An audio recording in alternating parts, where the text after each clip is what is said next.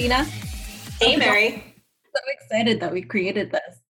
Me too, but what is this thing we've created exactly? Oh, right, a podcast for anime lovers. Uh, for anime lovers, not just anime lovers, but also for coaches. It's and like, really cool. So, I guess the big question that I have then is what the heck is life coaching? What's coaching? What does that mean? And how does it relate to anime of all things? Like, what's the deal, Christina? What's the deal? Well, if you're interested, fortunately for you, we have an entire podcast lost, launching. You've heard it. It's Coach Taku. And we wanted to come on here and create a little bit of a teaser to suss out just how we're going to bridge these beautiful worlds of coaching and anime together. Yeah, so let's go into it. So, Christina, let's start. What is coaching anyway? So, my favorite way to think of coaching is to compare it to other service professions that are out there because we've heard a lot of words, right? There's coaching, there's therapy, there's consulting.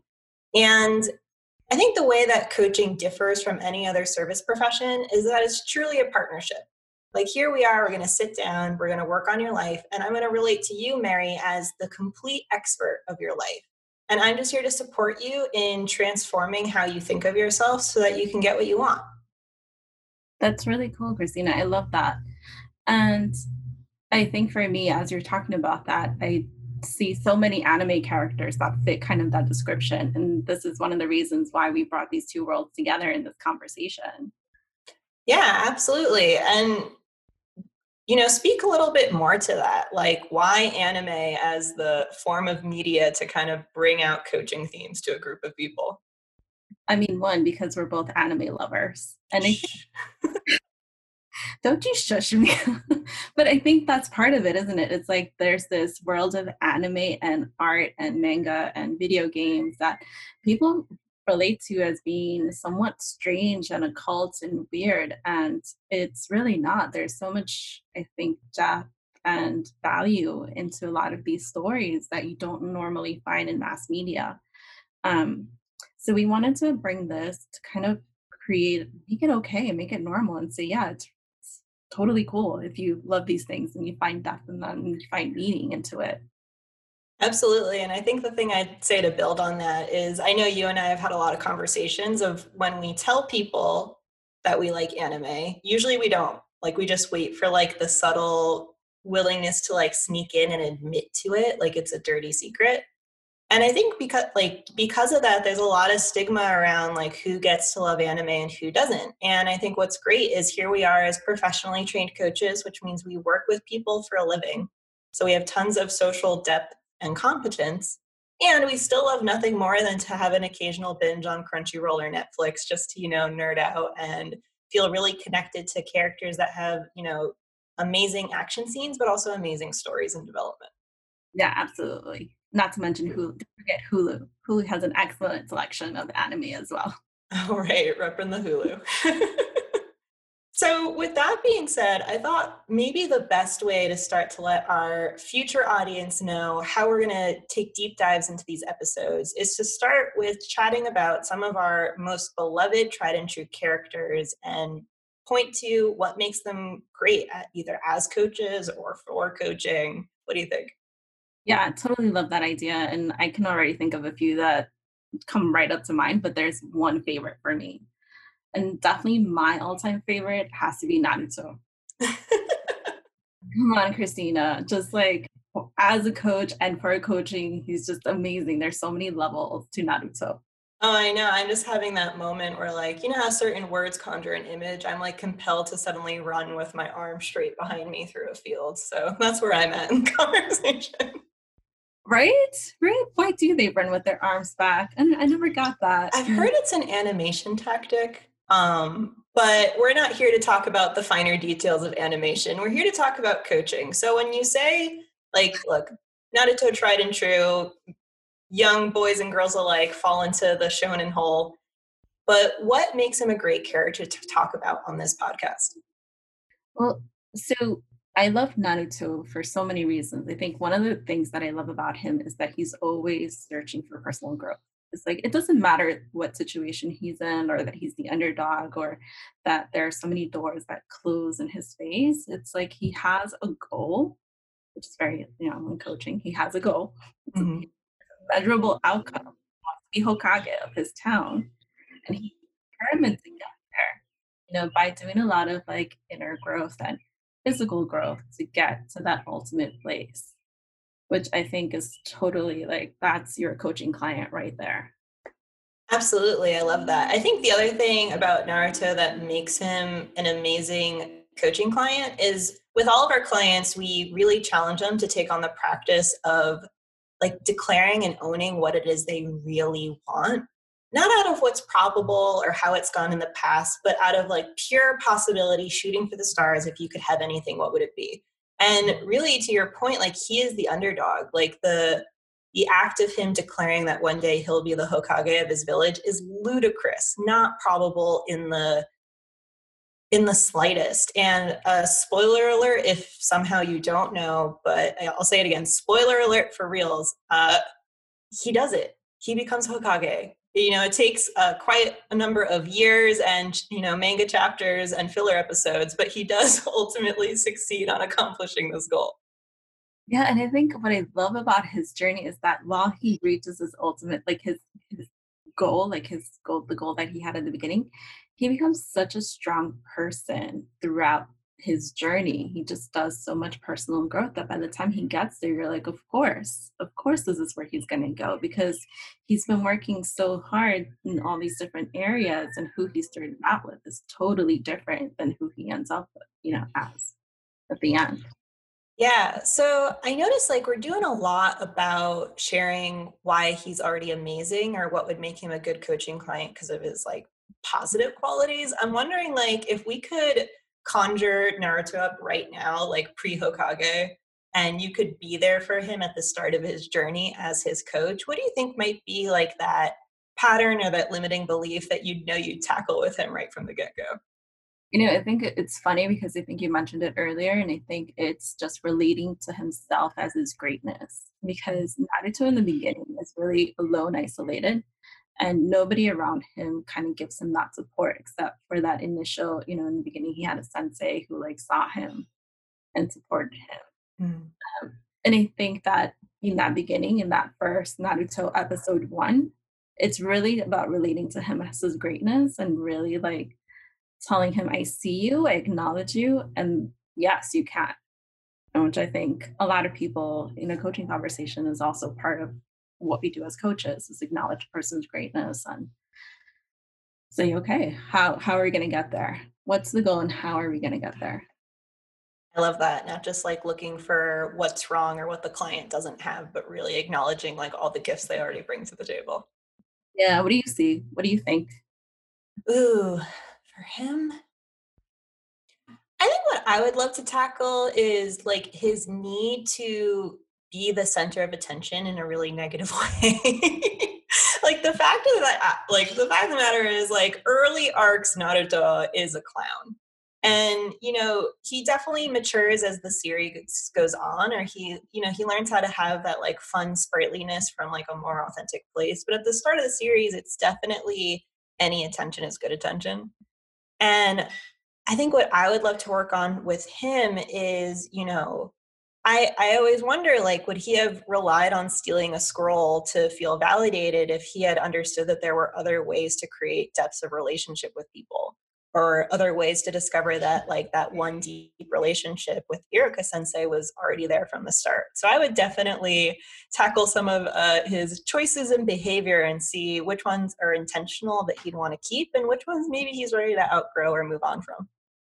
Yeah, that's that's awesome and I, I, do remember that like in the beginning he was like making the shadow you know all the shadows. And but i think that's part of his personality too. And i think what shifts over time is that he does it more intentionally. Mm-hmm. like he uses humor as a tool like as time goes on to kind of um, help him in his fights or to like create a weakness or to create an opening which i think is really cool too yeah, exactly. And that's what I mean like when I say he's a prime candidate for coaching because even as a coach and you know this, like I would never tell a client to get rid of a part of who they are.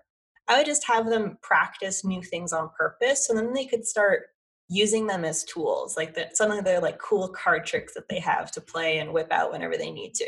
Like I would essentially make Naruto sense of humor another form of ninjutsu if we're gonna get like really uh, you know, metaphorical about it. Yeah, yeah. I, I love that. I love that so much. So yeah, totally Naruto is my favorite character for that. And as a coach, I see him as a coach too. I mean, creates so much inspiration by just doing his thing and I see him inspiring others, especially as the series progresses. But what about you, Christina? Tell me about your favorite character. Ooh, well, since we've already, you know, tiptoed into like the shonen tropes, I figured I'd bring Honda Tohru from Fruits Basket to the table, uh, which the best. Which, by the way, for anyone uh, watching or listening to this, if you somehow have not been keeping up with the reboot, what are you doing? Um, Hulu, Hulu people.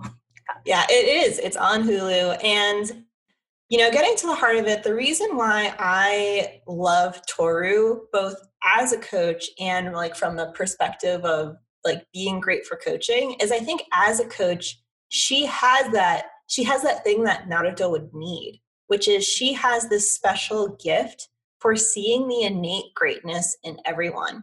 And I'm not just talking about like the Sohma family with all their angst and their drama, but even when you learn more about like how her friendship started with Hana-chan and Uo-chan, like you know, there were the creepy goth girl and like the the renegade rebel fighter that she just saw as these loving, incredible, warm-hearted women and they completely fall head over heels platonically for her because of that. Like she just has this way of seeing through all of your circumstances and all your scars and all your baggage and just getting to the heart of like oh my god you're the sweetest person alive yeah totally i can totally see that i mean she does as you as you go through the series you see how she relates to each member of the sohma family and just loves them right off from the start without really knowing them or it takes the time to really understand them mm-hmm. you know there are some relationships that are a little bit more challenging for her than others and you can see how she actually just really explores like where the person is coming from, what their story is, and then relates them differently at the end of the episode. Just like, you know, relating to them as equal and great and loving in some way, which is really heartwarming to see and love.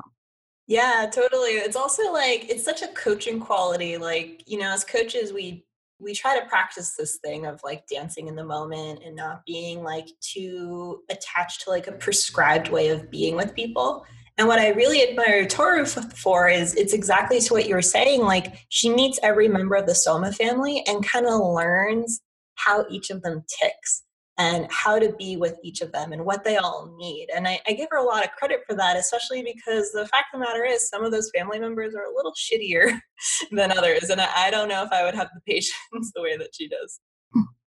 Well, but it, it's kind of like a innate an innate thing that she has because even like think the intro episode, we're talking about the start of the zodiac, and she's like the cat, and you can see how much heart she has because the cat is like uh it's, it's he was excluded so you know she's like she's like the cat is my favorite i don't want to be a dog anymore mm-hmm. so you has this innate warmth and love for for just all creatures, especially those that are, I think, isolated in some way. And I think she relates to that isolation.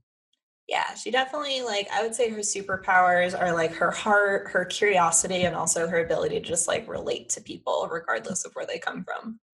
Yeah. Um, and with that being said, like Tohru might be a weird choice for some people to say, like, yeah, she'd be a great life coach because she's also kind of an airhead. So, with that being said, like, if we got to flip the tables and you had a chance to coach her, like what are some of the things you might work on with her?